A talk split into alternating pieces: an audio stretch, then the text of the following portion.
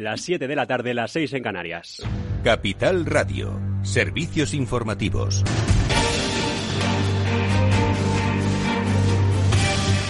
Hola, ¿qué tal? Muy buenas tardes. El Gobierno tiene previsto empezar a derivar en las próximas horas a centros de acogida quienes han solicitado asilo en España, de entre las 53 personas que han llegado este jueves en la primera jornada de repatriación desde Afganistán. Estos son apenas unas 12 personas. En un comunicado, el Palacio de la Moncloa ha detallado que parte del contingente acogido a esta hora en nuestro país va a ser derivado a Dinamarca, Alemania, Polonia y Letonia. Y a esta hora, tensión en Estados Unidos por el desalojo de la Corte Suprema y de otros edificios gubernamentales en Washington, la capital federal del país, después de que la policía del Capitolio haya recibido una llamada esta misma tarde por un aviso de bomba que supuestamente estaría escondida en un camión aparcado cerca de la biblioteca del Congreso. Por el momento, según comunican las autoridades en sus redes sociales, llaman a la calma, pero eso sí, a mantenerse alejados de la zona. Ya tienen identificado al sospechoso. Todo esto se produce la misma tarde en la que el presidente del país, Joe Biden, ha dado una entrevista en la cadena de televisión ABC para explicar su posición sobre Afganistán y la maniobra de salida de las tropas del país centroasiático que ha acabado con los talibán en el gobierno 20 años después. Biden no hace autocrítica y cree que todo, todo se ha hecho bien. So you don't think this could have been handled, this actually could have been handled better in any way? No mistakes?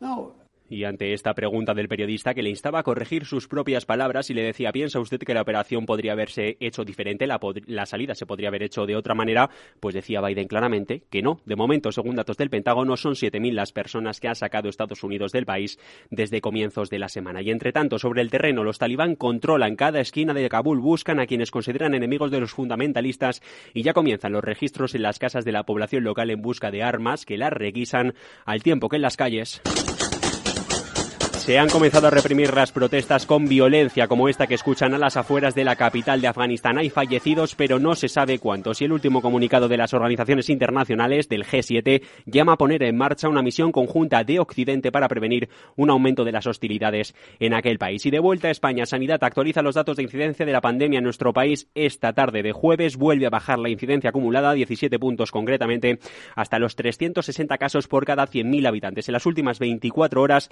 son más de 12 1.400 las personas contagiadas, más que se adhieren, 121 también cae el número de fallecidos al recuento oficial. Las buenas noticias, que poco a poco y con lentitud se va relajando la presión hospitalaria con una caída de más de 300 ingresados. Cataluña es la región con mayor número de pacientes en UCI, el 40% de las camas ocupadas, seguida de Madrid y Baleares. Más de 1.100 personas han recibido el alta desde ayer y la vacunación es lo malo, sigue su senda a la baja, menos de medio millón de personas se han inoculado el compuesto contra la COVID en las últimas 24 horas. Y controlado ya el incendio en Navalacruz, en Ávila, el más virulento de este año, tras dejar calcinadas 23.000 hectáreas. Por ello, el vicepresidente de Castilla y León, Francisco Igea, ha confirmado que pedirán al Gobierno central la declaración de zona catastrófica. El Consejo de Gobierno ha acordado solicitar al Gobierno la declaración de zona gravemente afectada por emergencias de protección civil, lo que se conoce habitualmente por declaración de zona catastrófica. Y todo ello mientras el precio de la luz mañana marcará su segundo máximo histórico y el gobierno no cede ni un ápice y remarca la estrategia está siendo buena. Nadia Calviño, vicepresidenta de Asuntos Económicos, se defendía así esta mañana en Antena 3 pero en septiembre se acelere su tramitación en el Parlamento para que también consigamos así bajar el precio de la luz. Son muchas las propuestas, son muchas, no las propuestas, las acciones que llevamos haciendo desde hace tres años y muy especialmente ahora que ha subido el precio mayorista y seguiremos actuando de forma ágil y decidida, como decía, para proteger el interés de los ciudadanos. Y ya con esto vamos a ver qué está pasando en los mercados. Claves del mercado. Apuntamos, miramos hacia la media sesión en el continente americano, en el principal mercado del mundo, en Wall Street. Mientras que Europa ha cerrado en negativo, Ahora el Dow Jones de Industriales también cae un 0,03 en los 34.949 puntos, ha perdido ya los 35.000 enteros, mientras que el Nasdaq 100 sigue su senda al alza, abierto en negativo, ahora en positivo 0,8 de ganancias en los 14.974, intenta atacar los 15.000 puntos que perdió al cierre del pasado viernes. El S&P 500, el índice general, mientras tanto, 4.411 puntos a esta hora de martes, de jueves, perdón, un 0,26 de ganancias. Mientras tanto, en divisas, según XTB, el par euro dólar en el 1,1880 nosotros lo dejamos aquí, volvemos a partir de mañana a las 8 de la mañana, 7 en Canarias. Sean puntuales con los servicios informativos de Capital Radio.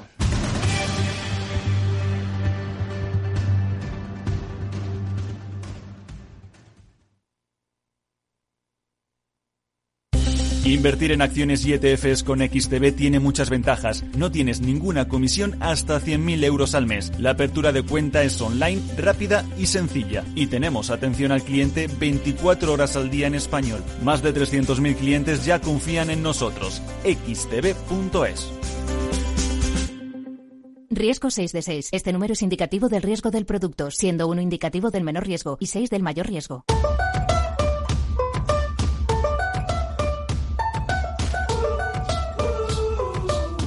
Después del trabajo, After Work, con Eduardo Castillo, Capital Radio.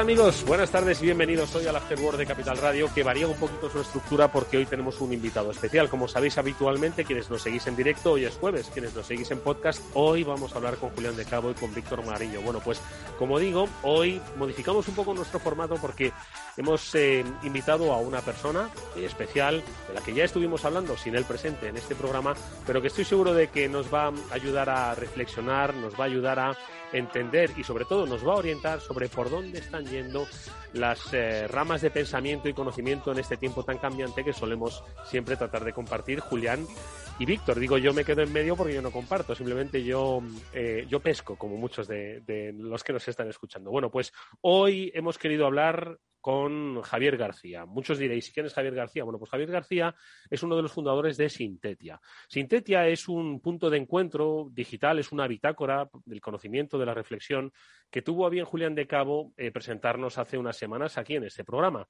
Hay que decir que a quienes hemos recomendado esa publicación, pues todos ellos nos han felicitado y nos han dado las gracias por haberles descubierto un sitio de reflexión, de conocimiento vinculado al mundo de la empresa, vinculando al mundo de la economía, el conocimiento en su conjunto, un poco más allá, alejado del ruido al que estamos acostumbrados en el día a día. Bueno, pues hoy hemos querido eh, traer a nuestro programa al responsable de mm, ese silencio de pensamiento, que es eh, Javier García, y al que enseguida saludamos, pero antes, por favor, permitidme que salude a Julián de Cabo y a Víctor Magariño. Julián, ¿qué tal? Muy buenas tardes.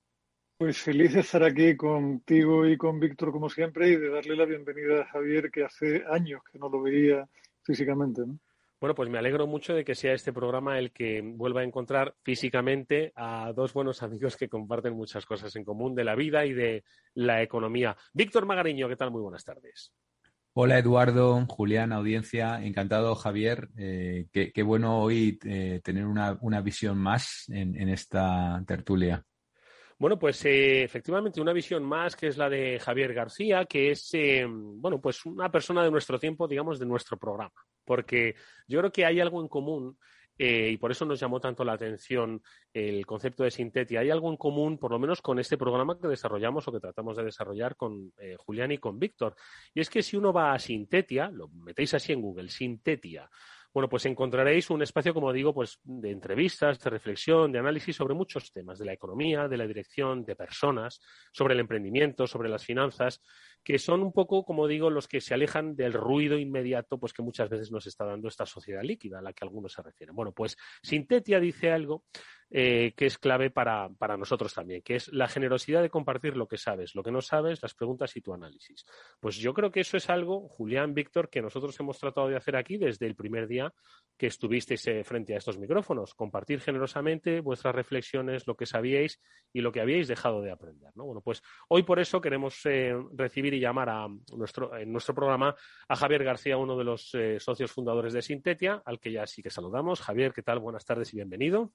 Muy buenas tardes, muchísimas gracias por invitarme. Cuando me lo dijo Julián, digo, bueno, de cabeza os escucho, que lo sepáis, en mis largos viajes de carretera por España, porque me muevo muchísimo y siempre me escucho vuestros podcasts. Conocía la, la tertulia y con estos dos cracks, como yo digo siempre en Sintetia, mentes inquietas, ¿no? Que es lo que más me interesa a mí. Mentes inquietas. Bueno, pues Sintetia, ojo, no nació ayer precisamente, nació hace bastante tiempo. Estamos hablando ya más de una década donde pues eh, justo había una zozobra eh, financiera, social, mundial, ¿no? 2009. Y ahí es cuando, Javier, mm, ¿qué es lo que pones en marcha y por qué lo pones en marcha? Bueno, fue una cosa muy curiosa. Surge porque, mm, imagínate, de esta inquietud que podríamos tener pues, eh, en aquello en aquel momento eran pues unas cadenas de email sobre los, ámbitos de, lo que estaba pasando, pensar que estaba quebrando Lehman Brothers, que estaba cayéndose el mundo. Y entonces muchos de nosotros pues eh, estábamos interesados en, analizar todo eso, en seguir todo, contarlo, comunicarlo. Y bueno, yo ya tenía mi propia empresa eh, del mundo de las finanzas y, demás y rápidamente pues creé una empresa, metí a dos eh, compañeros y empezamos a lo que pasábamos o lo que escribíamos en un email lo convertimos en artículos y en reflexiones, ¿vale? Me acuerdo que pasamos muchos meses que no nos leían ni 50 personas, ¿no? Y ahí todo era de forma muy artesanal, pero al menos nos, nos interesaba muchísimo divulgar, ¿no? Divulgar economía, conceptos que estaba pasando, toda la crisis subprime, todas las negociaciones con las primas de riesgo en España, lo que estaba pasando también con el mundo emprendedor. Eh, todo eso son muchas inquietudes, ¿no? Y, sobre todo, en mi caso, pues eh, a mí me gusta siempre decir que me gusta siempre hablar con gente que está en la trinchera, ¿no? O sea, gente que está abajo, que conoce la realidad, que te permite un poco divulgar eh, lo que está pasando, las inquietudes y demás. Y así fue naciendo, ¿no? Poco a poco nos fueron citando porque hemos salido, hemos generado incluso un debate en el 2012 que, fue citado por Financial Times, eh, por el Wall Street Journal. Eh, o sea, tuvimos, y ahora mismo Sintetia, pues sí que es un portal mm, ya consolidado, con, visitas y con gente, pero sobre todo mm, muy preocupados o muy, mm, digamos, eh, con, con, un gran objetivo, ¿no? Que es intentar acercar la empresa del, que viene, ¿no? La empresa del futuro, el nuevo management, qué aporta la tecnología, qué desafíos tenemos, eh, qué pasa con la gestión de personas, qué pasa con, con la estructura de nuestra economía, con nuestra innovación. O sea, nos planteamos muchas preguntas, ¿no? Eso es lo que hoy os preocupa, Javier. Digo, en 2009 efectivamente, nos preocupaba qué iba a pasar con el mundo financiero, con Lehman, con esa toma de contacto en frío, ¿no? Con esas finanzas que al final se acercaron demasiado, demasiado al, ciudadano de a pie y que visteis la necesidad de tratar de entender, de explicar, ¿no? Pues más allá de ese ruido que también entonces se generaba. Yo recuerdo, entonces seguro que también Julián Víctor lo recuerdan como pues eh, esos años los titulares de bolsa copaban las primeras portadas de los periódicos nacionales, algo que no había pasado en la historia del periodismo, que decir, tenían su nicho de prensa económica, ¿no? Entonces, entonces preocupaba eso. Y hoy lo que te preocupa es eh, la empresa, la organización, la competencia. ¿Es eso lo que te preocupa hoy?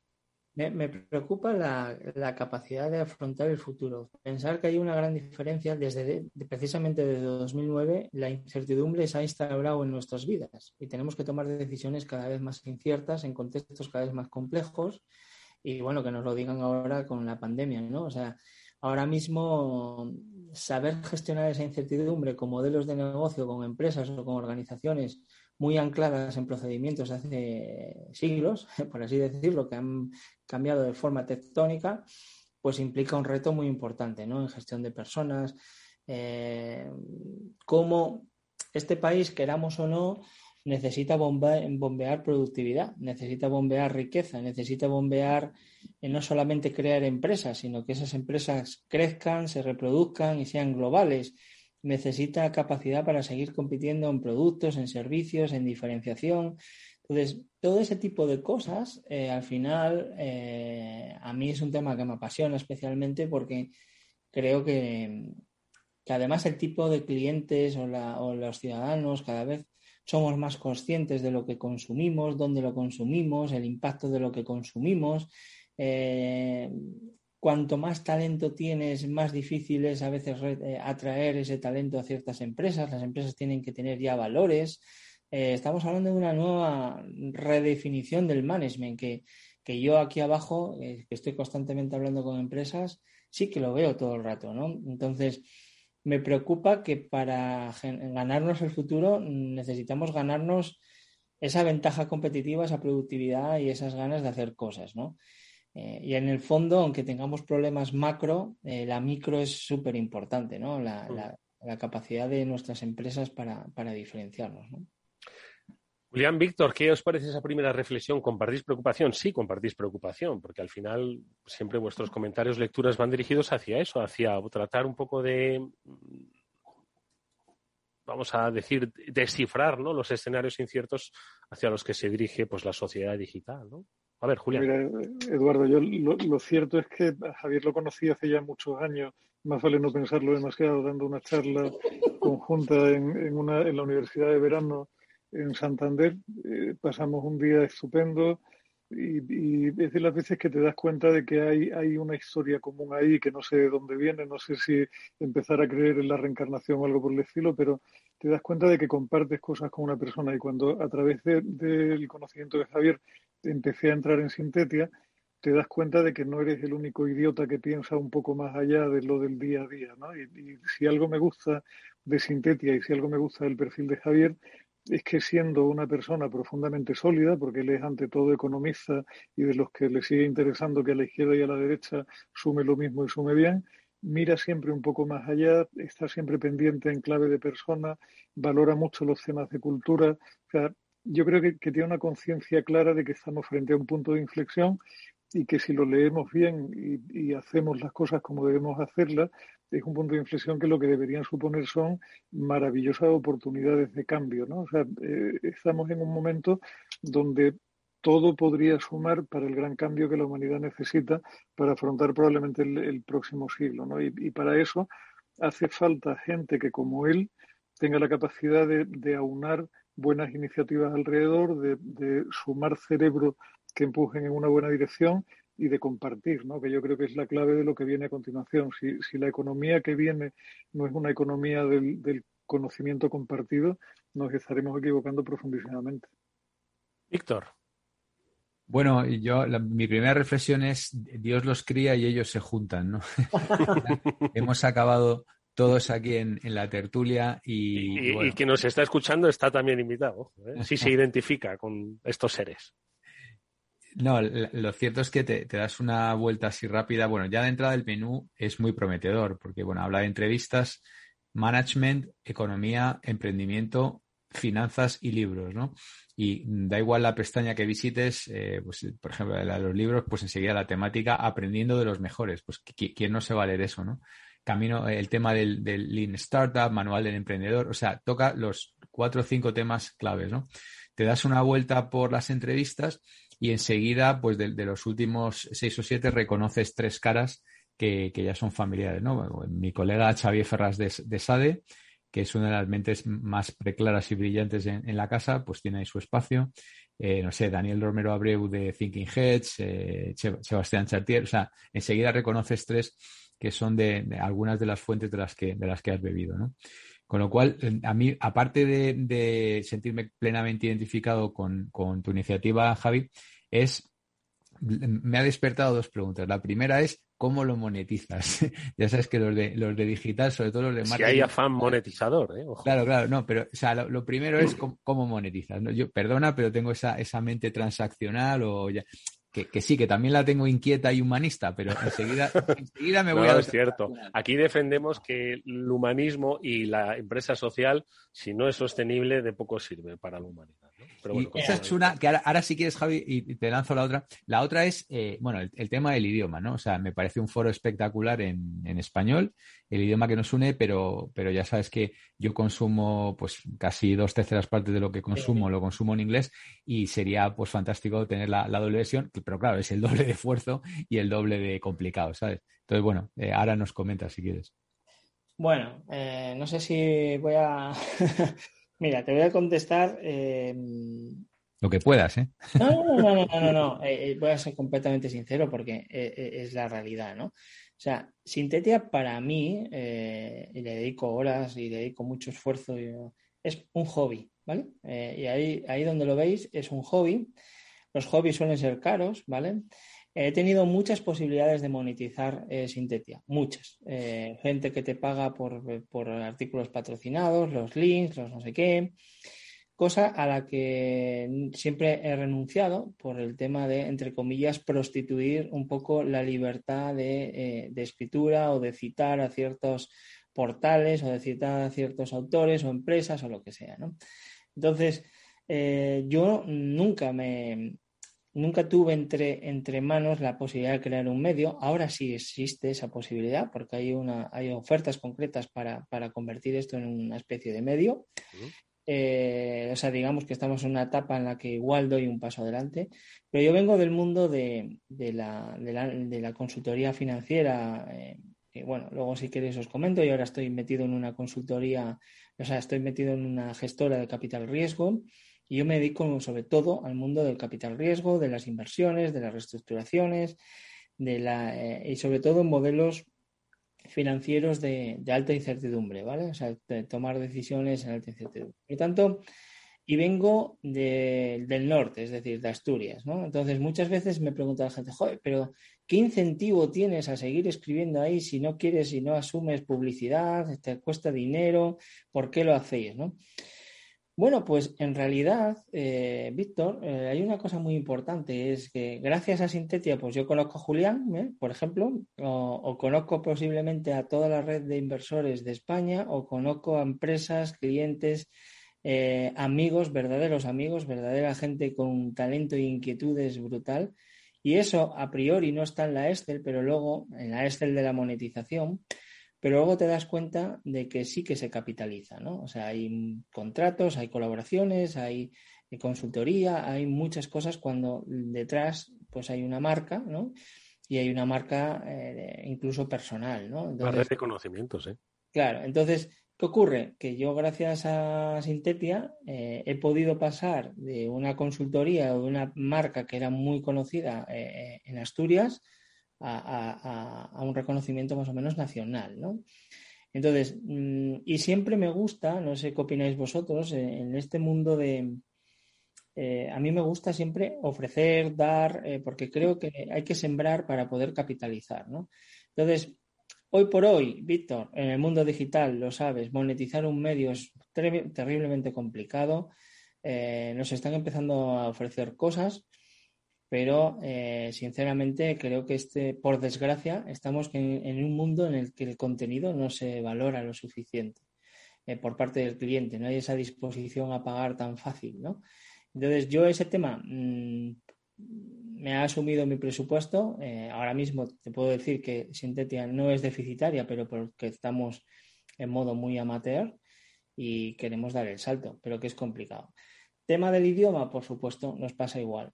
Lo que pasa que también te estoy diciendo que este idioma nos está dando, eh, hay ciertos autores de Sintetia que están dando conferencias por Colombia, por Chile, eh, que se están conociendo gracias a Sintetia. Es decir, el mundo latinoamericano se está acercando a muchos de los contenidos a través de, tal. Entonces, tu amigo Xavi Ferraz, por ejemplo, es, uno de los grandes, eh, o sea, es uno de los grandes eh, autores que lo leen, ¿no? Pero hay autores que, saben muchas cosas, que están trabajando en muchas empresas y que les ha abierto eh, bastantes fronteras, ¿no? Entonces, no hay mejor cosa, no hay mejor carta de presentación quizás a veces para trabajar en la consultoría avanzada o para trabajar en, este tipo de negocios que, exponerte, que, que transmitir lo que sabes, que tus dudas, tus impresiones, lo que estás haciendo. Entonces, eh, es casi un paraguas de marketing, pero siempre sin prostituir los valores, ¿no? Que es lo que para mí era clave. Julián. A mí me, me hace gracia, Javier, porque eh, recuerdo una carta que me escribió mi abuelo, que era un hombre sabio, hace muchos, muchos años, cuando yo estaba empezando la carrera, y uno una de las cosas que me decía era, hijo, recuerda siempre que la última diferencia entre un hombre y un mono es que el hombre hace cosas que aparentemente no sirven para nada.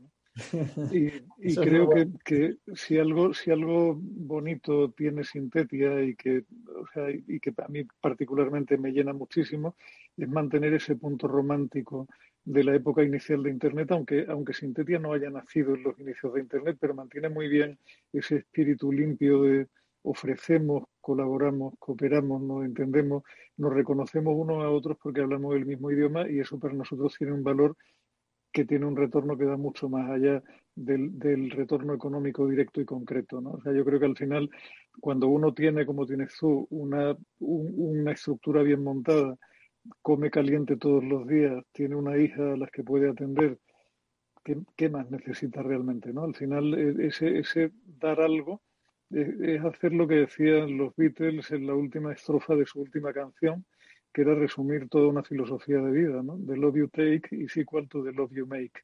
Así de simple. Claro.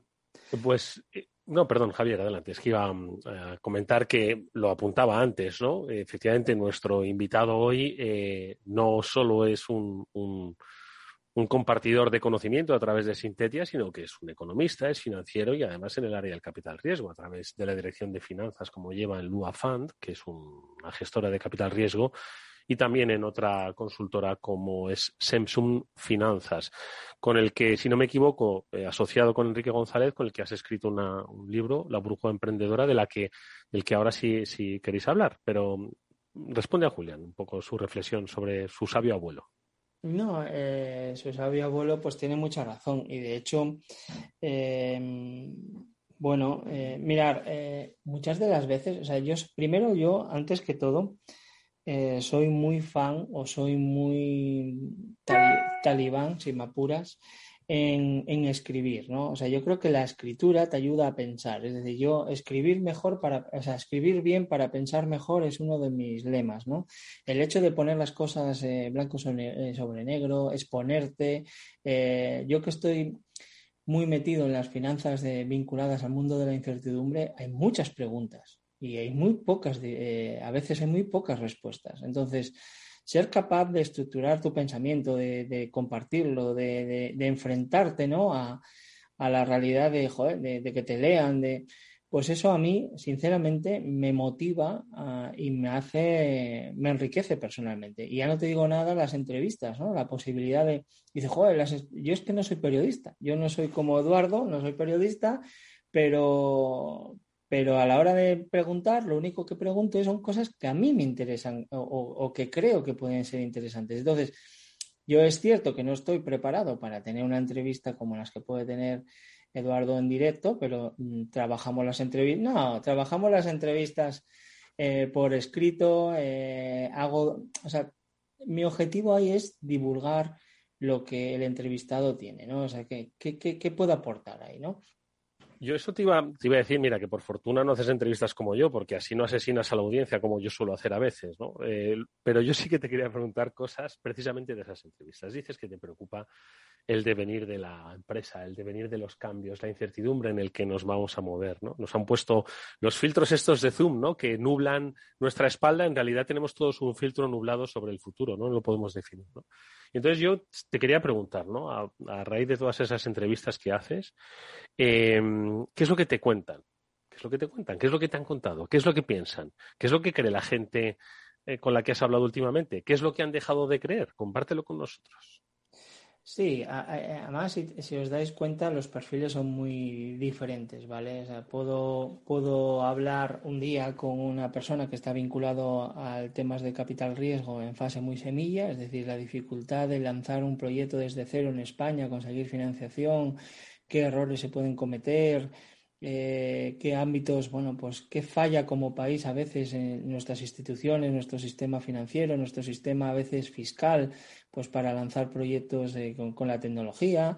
Otras veces, por ejemplo, he, tenido una entrevista deliciosa que ha sido un hit, eh, que la han leído miles y miles de personas, que a Isidoro Tapia, que es una reflexión muy importante sobre el cambio climático y cómo se pueden tomar decisiones, eh, o sea, decisiones financieras o decisiones un poco eh, más de calado global para, para, evitarlo y todo es qué papel juega la tecnología en el cambio climático, eh, jugando un papel eh, radical, o qué papel juegan las instituciones globales, o luego también estoy muy interesado en el papel de, pues, de las mujeres como directivas, como capacidad para integrarse en, en puestos cada vez de más responsabilidad, o estoy muy interesado, por ejemplo, en entrevistar autores que hablan de las dificultades de establecer culturas sólidas en las empresas, ¿vale? O sea, por mucho que queramos, no, la cultura, la cultura se forja con personas, con relaciones. Me preocupa, fijaros, eh, y voy a sacar un tema que, que parece, parece un poco esotérico, pero es así. Me preocupa mucho la sensibilidad, la empatía, las relaciones personales en la empresa. ¿Por qué? Porque yo creo que el modelo Gordon Greco, el modelo del jefe psicópata, el modelo financiero, ese modelo está agotado. Es un modelo eh, que mata la creatividad, que mata la capacidad para, para tomar decisiones en contextos de, incertidumbre. Y creo que hay toda una redefinición de cómo hacemos las cosas. Entonces, me gusta entrevistar a gente eh, o bien que tiene cosas que está cambiando o reflexiones interesantes. Y lo que un poco decía antes Julián, eh, el cambio eh, que se está gestando y que se está viendo desde el primer consumidor hasta la última empresa es radicalmente importante. Por ejemplo, un tema que me está obsesionando últimamente es hoy por hoy, una empresa de capital o un fondo de capital riesgo o una compañía que quiera levantar dinero para financiar su crecimiento económico, eh, si no cumple los criterios ESG, que es básicamente son criterios de impacto ambiental, es decir, son compañías que saben muy bien cuál es el impacto ambiental, social y de gobernanza que generan sus inversiones. Hoy prácticamente eso, sin tener esa sensibilidad eh, medioambiental, prácticamente no hay fondos fuertes que puedan invertir en ti. Es decir, hoy por hoy hay una oleada de, de, capital riesgo a tecnologías limpias, a modelos de negocio cada vez más limpios, sostenibles, con mayores impactos. Y entonces está empezando a llegar esa preocupación a los grandes mercados financieros. ¿no? Entonces, tener proyectos que cada vez más estén orientados a esa sostenibilidad va a ser absolutamente crítico. Y, la sostenibilidad está en todos los campos, eh, desde la salud hasta, hasta cualquier producto agroalimentario, tecnologías, eh, hay muchos campos, es muy transversal. Y eso sí que yo estoy viendo como una efervescencia absoluta y creo que este es el camino que España necesita. Muy interesante eso, ¿eh? ¿eh? porque hay muchos que, sitúan el debate de la sostenibilidad en el debate de la propaganda fácil, ¿no? cuando estamos hablando ahora mismo sobre los fondos, ¿no? Y que tienen que ser eh, sostenibles, transversales, diversos y limpios, ¿no? Entonces, yo creo que está muy bien, ¿no? Que de alguna forma, pues como decía yo al principio, ¿no? Que, los debates que hay, pues eh, se, les, se les desprenda del ruido para ver cuánto peso real tienen en, la economía, ¿no? Y ese es el problema a veces, ¿no? Que tenemos, que hay demasiado ruido y que debates que quizás son reales, certeros, pues se, se distorsionan precisamente por, por el ruido. A ver, Víctor. Sí, no, yo estaba escuchando a Javier. A ver, nosotros también, eh, muchos de los puntos que, que habla en su, en su blog o en, no sé cómo llamarlo, en su página, en su, en su centro de conocimiento, pues los hemos tocado, ¿no? Pero sí que es verdad que siempre aquí intentamos buscar, o por lo menos yo, un puntito disruptivo, un puntito desagregador, ¿no? El otro día hablábamos de lo del famoso este de la carne, ¿no? La carne contamina mucho, pero contamina mucho más lo digital, por ejemplo. Eh, blockchain es una, tecnología tremendamente contaminante, ¿no? Y hay por ahí mucho enamorado. Hay hasta una asociación en España de blockchain. Eh, hablábamos del, tema de la ropa circular, que resulta que, pues resulta que va a contaminar más que usar más veces la ropa. Entonces, eh, siempre en este programa intentamos buscar un poco el puntito disruptivo, ¿no? dentro de la, de la disrupción. a ver, me, encanta, Javi, haberte conocido porque mm, yo después de haber dado muchas vueltas por este mundo de Dios, pues acabo de terminar en una startup que casualmente eh, acaba de estar eh, siendo inyectada pues una importante suma de capital riesgo y que además es un negocio tremendamente disruptivo, con lo cual eh, si quieres sacar esta conversación de aquí y tener una conversación paralela, queremos disrupcionar ni más ni menos que la educación ejecutiva en el mundo. Esa es nuestra misión. Disrupt Executive Education. Eh, entonces, bueno, eh, con, el permiso de Julián, que, que, también sabe que, estamos ahí, ¿no? Entonces, es un tema. Este eh, programa es, es, un, es un, punto de networking. Si esto nunca lo hemos ocultado. Puro, nunca lo hemos ocultado. De hecho, Víctor, tenemos que hablar. Pasarme la tarjeta. A ver, fíjate que a, mi edad, ¿no? Que ya sabe Eduardo y Julián que somos maduritos digitales, que nos autobautizamos así hace años pues eh, fíjate, después de haber pasado por grandes multinacionales, por empresas familiares, por Google, eh, pues ahora de repente una startup, porque es que no me he podido resistir. O sea, era una propuesta tan chula, tan, tan ambiciosa. Y para mí es como, me siento, me siento otra vez como si volviera a Google, ¿no? Porque mis dos años en Google fueron como seis en cualquier otra empresa y ahora es que todo cambia día por día, ¿no? De repente, pues ayer me entero que nos van a sacar un canal en Amazon Prime de pago, ¿no? Para nosotros y que van a producir una serie en Netflix de 5 millones de dólares. Entonces, estas cosas, este, este punch que te da así de repente, joder, esto, esto no me pasaba en ESADE, ¿no? O sea, me, pasa ahora en The Power MBA, ya lo, vamos a Ya lo ha dicho, ya lo ha dicho, ya lo ha dicho. Entonces, es, es, como volver a nacer otra vez, ¿no? A pasado los 50. Es, es, una sensación maravillosa, ¿no? O sea, que entiendo que tú que estás en el otro lado valorando estas cosas también lo, es, apasionante, ¿eh? Yo ahora mi, mi, mi reto con, con Lua, que, que además vamos a compañías también de alto crecimiento, o sea, no invertimos, porque sí que creo que en España hay como una red bastante relevante para inversiones tempranas, pero en realidad hay un vacío importante que es eh, de cómo llevar a compañías ya en el crecimiento, hacerlas globales, internacionales y que luego ya puedas ir al poco private equity donde te puedan meter una cantidad muy relevante. Pero, o sea, digamos que tenemos los dos extremos, pero en crecimiento España tiene un déficit importante de fondos. Nosotros desde el principio fuimos ahí eh, y además no solamente en tecnología, sino que la tecnología es algo transversal, es un vehículo, lo sabes bien, es, algo que tiene que ayudar a crear algo más. Entonces, mm, claro, eh, para mí es, a mí me apasiona el mundo este que tú estás contando. ¿vale? Yo, fíjate que nosotros en los últimos cuatro años yo he estado en aproximadamente unas 300 operaciones financieras, eh, más o menos, con el equipo. Y claro, es que estoy viendo todo tipo de sectores, todo tipo de efervescencia, de necesidades, de grandes compañías que están abriendo sus pequeños fondos corporativos, pequeños entre comillas, de 50, 60 millones, para eh, participar en startups, para abrirse y asumir esa innovación. Es decir, la innovación abierta de verdad ocurre cuando una gran compañía que está cerrada e enclasturada eh, coge y se invierte dinero y quiere aprender con las startups, ¿no? Eh, mm. y, lo estoy viendo a lo largo de España, y lo estoy viendo en Alicante, lo estoy viendo en, el País Vasco, lo estoy viendo en Murcia. Entonces, esto es completamente apasionante, ¿no? Y además las puedes acelerar, porque cuando tú tienes como un socio estratégico industrial dentro de casa que además te puede ayudar y te puede meter clientes, que es, la, base de la sostenibilidad, pues eso es fundamental, ¿no? Entonces, en Lua, eh, que nos estamos especializando en esto, pues eh, creemos que, hay un discurso de país ahí, ¿no? Eh, ese tipo de compañías que puedan crecer y que podamos atraer, ¿no? Y para mí, si no estamos en este discurso, no vamos a poder tener un país moderno que, realmente tire de locomotora. lo siento, la productividad, el futuro, la competitividad está ahí. Es que no hay otro camino. Hacer crecer a las compañías. El otro día estaba analizando un artículo eh, académico donde se demostraba que las empresas de alto crecimiento, es decir, aquellas que pasan de 30 empleados a 200, pues fueron las este crecimiento de, medio de 30 a 200 generaba aproximadamente o capturaba eh, el 80-90% del crecimiento del mercado de laboral, ¿no? Es decir, de poco sirve si nos nacen empresas que no son capaces luego de desarrollar, ¿no? ¿Qué necesitamos para eso? Y eso es un poco el reto de la pregunta.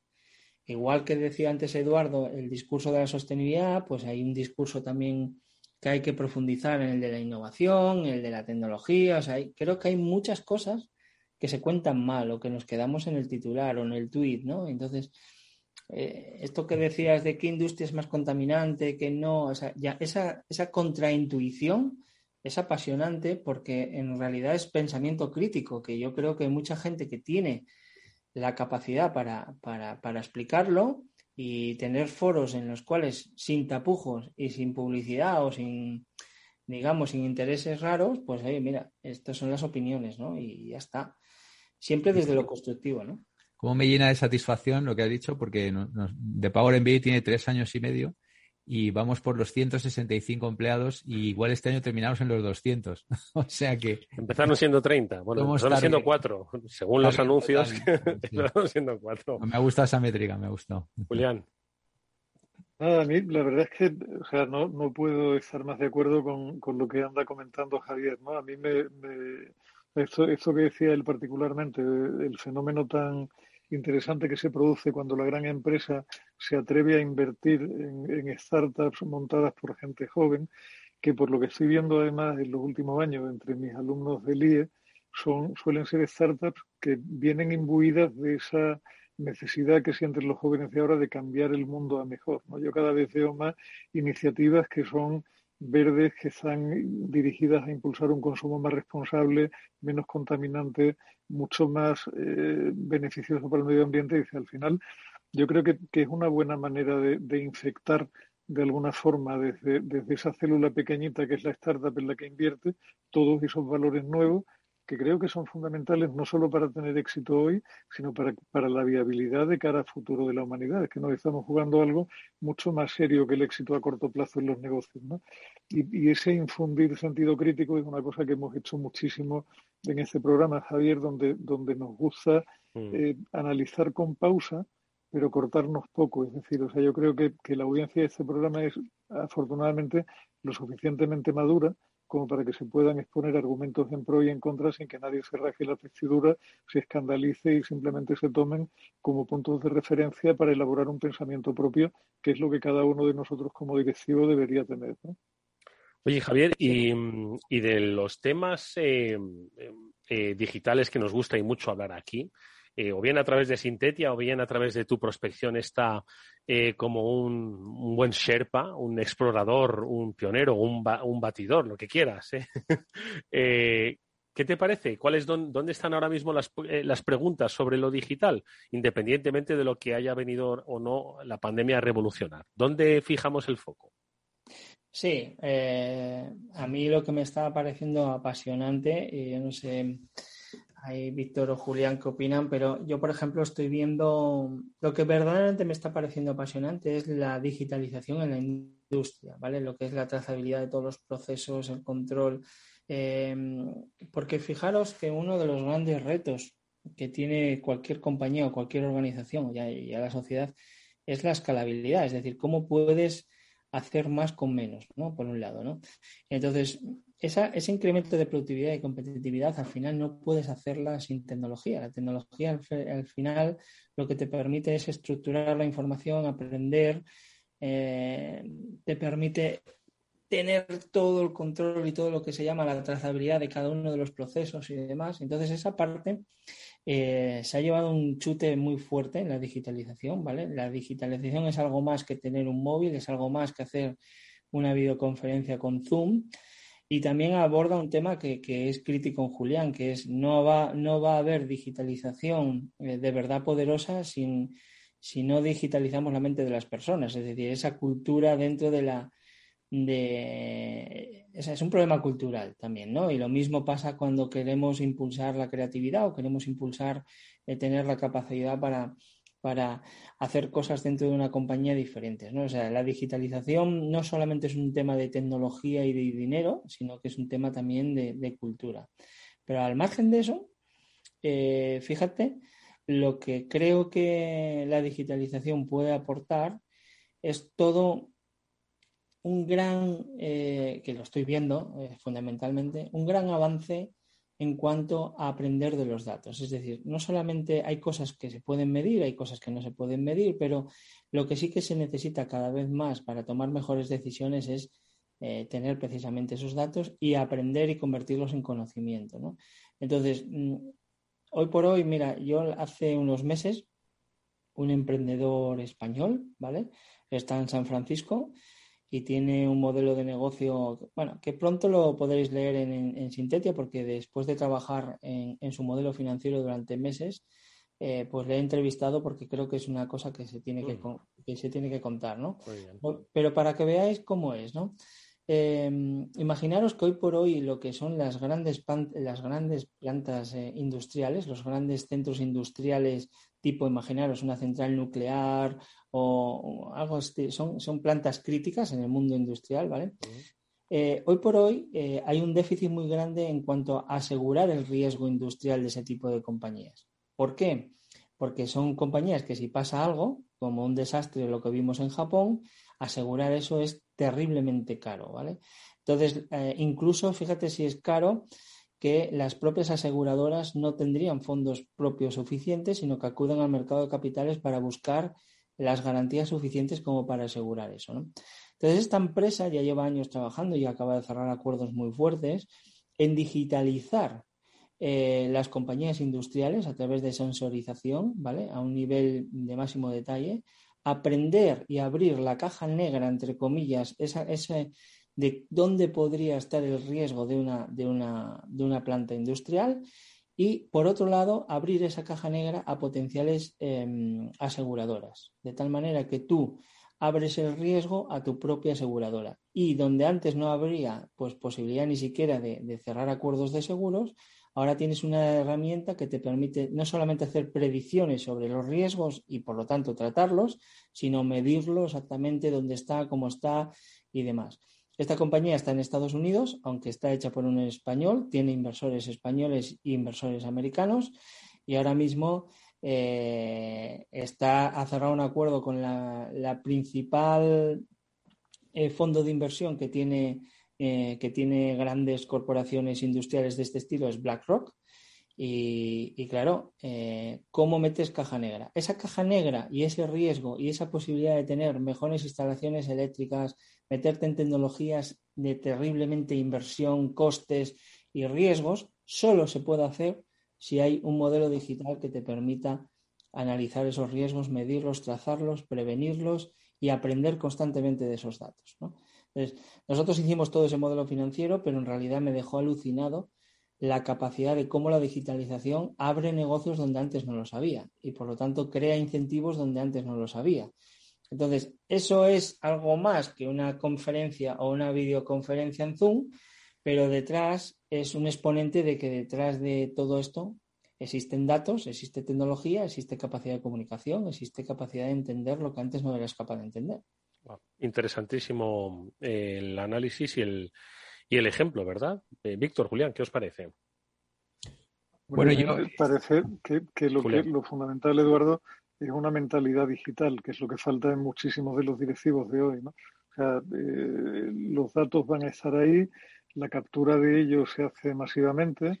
Falta muchas veces esa, esa visión que comentaba Javier de, de, o sea, de, leer las cosas en clave de oportunidad. ¿no? O sea, yo hace justo dos días he tenido una reunión con un socio mío en una historia que ya os contaré en algún momento y analizando con él una cosa que estábamos haciendo, se lo decía, digo, mira, eh, Depende de cómo lo quiera hacer, lo que podemos tener delante es un negocio de consultoría que está muy bien, pero que al final tiene el techo que tiene porque escala en personas, con lo cual va, vas a crecer a los ritmos que vas a crecer con toda la problemática que eso tiene asociado, o puedes meter tecnología y en ese caso puedes atacar un mercado mucho más masivo de una forma donde puedes escalar 50 veces más. ¿Qué es lo que queremos hacer? ¿Una cosa o la otra? Porque al final son caminos distintos, ¿no? Y, pero eso, eso depende de esa mentalidad digital, de ese saber lo que la tecnología aporta y saber que esas herramientas están ahí a disposición de cualquiera que, quiera sacar partido de ellas. Pero si no las conoce, ¿qué vas a hacer, no? Víctor. Y yo, yo, yo, llevo siete, ocho años eh, ya hablando de estas cosillas y tal, y obviamente coincido con Javi lo que, lo que yo siempre intento es ponerle un puntito de sentido del humor, que también de alguna manera, no sé si lo consigo o no, traerlo también a este, a este programa, ¿no? Entonces, porque a la gente estas cosas hay que, hay que contárselas pues como, como una especie de entretenimiento, ¿no? Y que la gente realmente disfrute, ¿no? Y prácticamente esto lo hago pues cada, semana, ¿no? Con, con, algún tipo de foro, eh, normalmente ejecutivos, eh, normalmente in company, pero a veces en, programas eh, más abiertos, ¿no? Y, llevo siete, ocho años y casi, casi, casi cuento lo mismo y noto que sigue impactando brutalmente a la gente. Entonces es como si nunca hubiera empezado a hacerlo, porque, porque no, no acabo, o sea, es como, digo, pero vamos a ver, si estos son los mismos chistes que contaba hace siete años y la gente se sigue riendo, eh, porque, ¿sabes? Es decir, cuando digo, a ver, ¿qué es un líder digital? Y lo explico y tal, pues mira, no es escuchar la música en Spotify o, o, tener cuatro perfiles en redes sociales o tener el último iPhone. Ja, ja, ja. Yo, joder, macho, no sé. Eh, y la gente sigue sorprendiéndose de, pues no sé, de, de, de, todas las contradicciones. Yo siempre voy buscando, como he dicho antes, las, las contradicciones, ¿no? Pues, pues a Apple le doy muchas collejas, Julián lo sabe, ¿sabes? Eh, alguna Amazon, a Amazon, Amazon estás de todo el día. últimamente me, encanta darle collejas a Apple, ¿no? Pues sobre todo ahora con la nueva política esta que ha sacado, que resulta que es todo mentira, que lo sacan para, para, para beneficiarlo, ¿no? El tema de la privacidad y tal y cual. Entonces eso me encanta, me lo paso, me lo paso. Al único que no da collejas es a Google, ¿verdad, Julián? Collejitas, doy collejitas. Pero, pero sí, sí, a todos en general le cae una muy grande que es el tema de los impuestos y tal, esa sabéis que la doy con, con frecuencia. Pero, pero veo que la gente sigue sorprendiéndose y, siguen un poco en, el, tema este, ¿no? Lo que decía hace un momento Javier, ¿no? Es que ser digital no es tener un iPhone y tener un tal, ¿no? O sea, es lo mismo. Amigos, que, mm, que hasta aquí hemos llegado. ¿Sí? Eh, hoy nuestro programa llega hasta aquí eh, porque ahora, por otro lado, ojo, eh, os invito a que veáis la próxima cita que nuestra invitada Belén Polanco nos va a contar, porque se... ¿habéis ido al hipódromo últimamente? No, ¿verdad? Bueno, pues si lo escucháis vais a tener una oportunidad muy interesante para ir porque allí el festival Passion Play, con todas las medidas de seguridad, pues oye, quiere poner en valor pues las noches de Madrid, insisto, con todas las medidas de seguridad. Enseguida vamos a hablar con la directora del festival, pero antes eh, no quiero nada más que agradecer, por supuesto, a Julián y a Víctor, como siempre, que han tenido su cita habitual con los oyentes, pero especialmente a, Javi García, Javier García, el eh, fundador, eh, creador de Sintetia, que nos haya acompañado y que esta no sea la última, sino la mm, primera de otras tantas muchas que estoy seguro va a ser muy interesante que puedas compartir y al que, por supuesto, seguiremos intensamente esas publicaciones que vayan desarrollándose. Javier, muchísimas gracias, de verdad. Ha estado muy interesante estas reflexiones que nos han hecho reflexionar y te esperamos próximamente por el programa. Ah, muchas gracias a vosotros, viva el rock and roll y darle caña a la mente inquieta. Que sepas que hay mucho rock and roll en este programa, ¿eh? que ellos son maduritos digitales, pero amantes de buena música. Gracias, Javier. Un abrazo, amigos. Julián, Víctor, muchísimas gracias, amigos. Un abrazo a todos. Un placer este rato. Gracias. After Work con Eduardo Castillo. ¿Te sientes atraído por invertir pero no sabes por dónde empezar? XTB, el broker líder en el mercado europeo con más de 300.000 clientes, pone a tu disposición la mejor oferta del mercado. Cero comisiones en la compra y venta de acciones y ETFs de todo el mundo, hasta 100.000 euros mensuales. El proceso es muy sencillo. Entras en xtb.es y en 5 minutos abres una cuenta completamente online. Además, dispondrás de la mejor formación del sector a tu disposición, análisis del mercado y atención al cliente en castellano y disponible 24 horas al día. Con XTB invierte en calidad, oferta, confianza y seguridad. xtb.es. Riesgo 6 de 6. Este número es indicativo del riesgo del producto, siendo uno indicativo del menor riesgo y 6 del mayor riesgo. After Work con Eduardo Castillo. Bueno, pues como os decíamos eh, antes, vamos a hablar de una cita ineludible para recuperar esas noches de verano de Madrid. Y además, ¿en qué escenario? En el hipódromo. El festival Passion Play mañana abre sus puertas pues para todos aquellos que os guste la música, que os guste el buen ambiente, que os guste la gastronomía y sobre todo hacerlo en dadas las circunstancias en unas eh, medidas de seguridad siempre siempre controladas. Vamos a daros un par de pistas. Venga, estos últimos minutos de programa con la ayuda de Belén Polanco, que es la directora de Passion Play, este festival eh, que como decimos comienza mañana o que se va a prolongar, pues julio, agosto y septiembre si no me equivoco. Belén, ¿qué tal? Buenas tardes. Buenas tardes. Efectivamente. un poco. Mañana empezáis, ¿no? Mañana viernes 16 arrancáis. Arrancamos con India Martínez y, estamos hasta el 31 de septiembre. El mes de agosto vamos a hacer conciertos más pequeñitos, también para artistas más emergentes, que creo que también merecen estar en, en toda esta vorágine de festivales que hay en Madrid y, en septiembre volveremos con los grandes. Oye, pues cuéntanos un poquito el plan. A ver, eh, conciertos de tarde-noche, porque el hipódromo por la tarde-noche en verano en Madrid es una maravilla. Entonces, a ver, bueno, es un, espectáculo. es un espectáculo la puesta de sol aquí, que aquí, ahora que estamos montando, o sea, es impresionante. Qué maravilla. Y, el plan es, pues, venir tipo ocho, ocho y media, tomarte algo, comer algo y a las 10 pues ver el concierto del artista que sea en ese momento y cuando acabe el concierto, once y media o así, pues sentarte en esta terraza maravillosa que hemos montado a tomarte una copita tranquilamente con todas las medidas de seguridad porque estamos en un momento muy delicado y desde luego nosotros estamos en formato COVID 100%. Mm. Entonces, y que hay además eh, lanzaderas desde Moncloa, quiero decirte que puedes no coger. Hay lanzaderas desde las siete y media y hasta las dos de la mañana. Y las dos últimas eh, lanzaderas van a Cibeles. Ya sabes que por la noche el metro deja de funcionar y en. Cibeles están todos los búhos. Oye, pues eh, creo que es una muy buena oportunidad pues para esas tardes, eh, tardes, noches de Madrid, que además, como bien dice vuestro hashtag, Madrid sigue sonando. Sigue sonando. Y fíjate, me, yo siempre decimos que como estos de lo digital nos han quitado la ñ, me encantaría que también fuese Madrid sigue soñando. Sigue soñando. Estupendo. Mira, no, no, lo había pensado, pues hay que ponerlo. Pero podría ser. Oye, hoy, no, hoy no, perdón, mañana, mañana, mañana. 16, India Martínez, pero ojo, amantes de la música música española, La Oreja de Van Gogh, también Revolver, OBK que he visto, y La Mari de Chambao con José Mercé, o sea que ahí hay un cartel, esto es lo que, lo que resta de julio, ¿verdad? Sí, sí, sí, bueno, y no te olvides de Bonnie Tyler, por Dios. Ah, bueno, es verdad, por favor, sí, que me, lo he dejado, que me lo he dejado. Efectivamente, efectivamente. Tenemos también para los más jóvenes Ana Mena y Miriam Rodríguez y Marta Habéis cogido todas las generaciones, Sí, ¿verdad? hemos cogido de, de todo.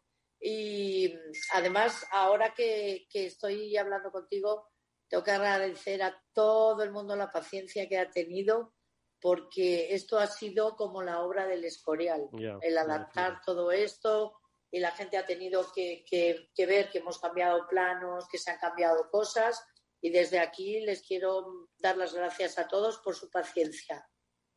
Hombre, Belén, lo que nosotros eh, os eh, animamos y os deseamos toda la suerte del mundo porque sabemos que estos tiempos eh, no han sido fáciles y mucho menos para lo que es la organización de eventos, eventos en no, no, no. Entonces, está muy bien la iniciativa. Además, habéis reivindicado el festival como un festival seguro. sí y además es algo que, forma parte de lo que es el propio programa. Es decir, no, no, somos COVID-free, no, no, es que es un festival seguro. ¿no? Y yo creo que os, os, os, damos la enhorabuena y animamos a la gente a que, a que apoye ¿no? estas iniciativas que, si bien no se nos olvida, pues que las cosas siguen todavía complicadas, podemos ir retomando con seguridad la vida. Entonces, entiendo que ha sido complicado, pero también un reto, ¿no, Belén? No, no, ha sido un reto, vamos, que que ya te digo yo que ayer yo le decía a los de las ambulancias, por favor, traed una ya para mí, que voy a infartar. Pero no, ha sido un reto, pero ha sido muy bonito. De hecho, ha vuelto a sonar con muchos festivales maravillosos que hay en Madrid, pero nosotros queremos contribuir a que siga sonando y soñando, como tú dices. Entonces, bueno, fue así, se nos ocurrió, como dale al play y vamos, otra vez. Bueno, pues eh, ahí está, darle al play. Eh, se pueden comprar entradas a través de internet y a través de los eh, centros de distribución. ¿Se pueden comprar las entradas allí mismamente en el hipódromo? Sí, también, ah. también. Sí, tenemos una taquilla, hombre, la mayoría, ya sabes que ahora todo es online. tenemos dos tiqueteras, o sea que es muy fácil adquirir las entradas. Pero si alguien quiere, aquí también hay entradas. Por cierto, ¿hay carreras del hipódromo o, durante...? no, hay, carreras. ¿Hay, carreras nocturnas de estas o no? Hay carreras nocturnas los jueves y los sábados. Nosotros ah. vamos al contrario de las carreras. De las carreras. Sí. Sí, bueno, demasiadas emociones en un día. Si estamos hablando de ir a cenar las carreras, el concierto y luego la copa. No, no, ya. Vamos a equilibrarlo, ¿no? bueno, pashandplayfestival.com, ahí tenéis la referencia. Eh, todos aquellos que estéis en Madrid, oye, animaros porque merecerá la pena. Sí. Si, no es el hipódromo, es el concierto. Si no es el concierto, es la copa de después o la cena de antes. Cualquier cosa va a merecer la pena en Pash Play. Y a quienes eh, no seáis de Madrid, pues esta es una muy buena excusa para hacerlo. Belén, insisto, toda la suerte del mundo, que vaya muy bien, que disfrutéis eh, enhorabuena por la iniciativa y nos vemos muy pronto. A seguir sonando y a seguir soñando. Muchísimas gracias. Estáis invitadísimos a venir. Gracias. Hasta pronto. Adiós. Hasta luego. After Work con Eduardo Castillo. Bueno amigos, pues hasta aquí ha llegado el After Work de hoy, que espero que os haya resultado entretenido, interesante y orientativo. No os perdáis las citas que tenemos en Madrid, no os perdáis la cita que tenemos con el futuro. Leed un poco más, yo debería hacerlo. Gracias, nos vemos el próximo lunes. Hasta muy pronto. Jorge Zumeta estuvo ayudando en el control técnico de ese programa. Nos vemos, adiós. Esto te estás perdiendo si no escuchas a Rocío Arbiza en Mercado Abierto. Margarita Rivas, broker y escritora. Un mundo tan fascinante y tan de psicología como son los mercados. Igual los mercados no es más que psicología de masas, son, emociones de las personas y cómo las personas interpretan los datos económicos que fluyen cada día en la economía. Mercado Abierto con Rocío Arbiza. Capital Radio. Siente la economía. Escuchas Capital Radio, Madrid 105.7, la radio de los líderes. Gráficas Naciones. Más de 50 años de experiencia en el sector de las artes gráficas. Apostamos por la última tecnología tanto en impresión offset como en digital y gran formato. Realizamos todo tipo de impresión. Tarjetas de visita, folletos, libros, vinilos, decoración y montaje de stands. Más información en el 91 629 2145 o en gráficasnaciones.es. Valor Salud. Tiempo de salud su actualidad, sus personas, sus empresas. Todos los viernes a las 10 de la mañana en Capital Radio, con Francisco García Cabello.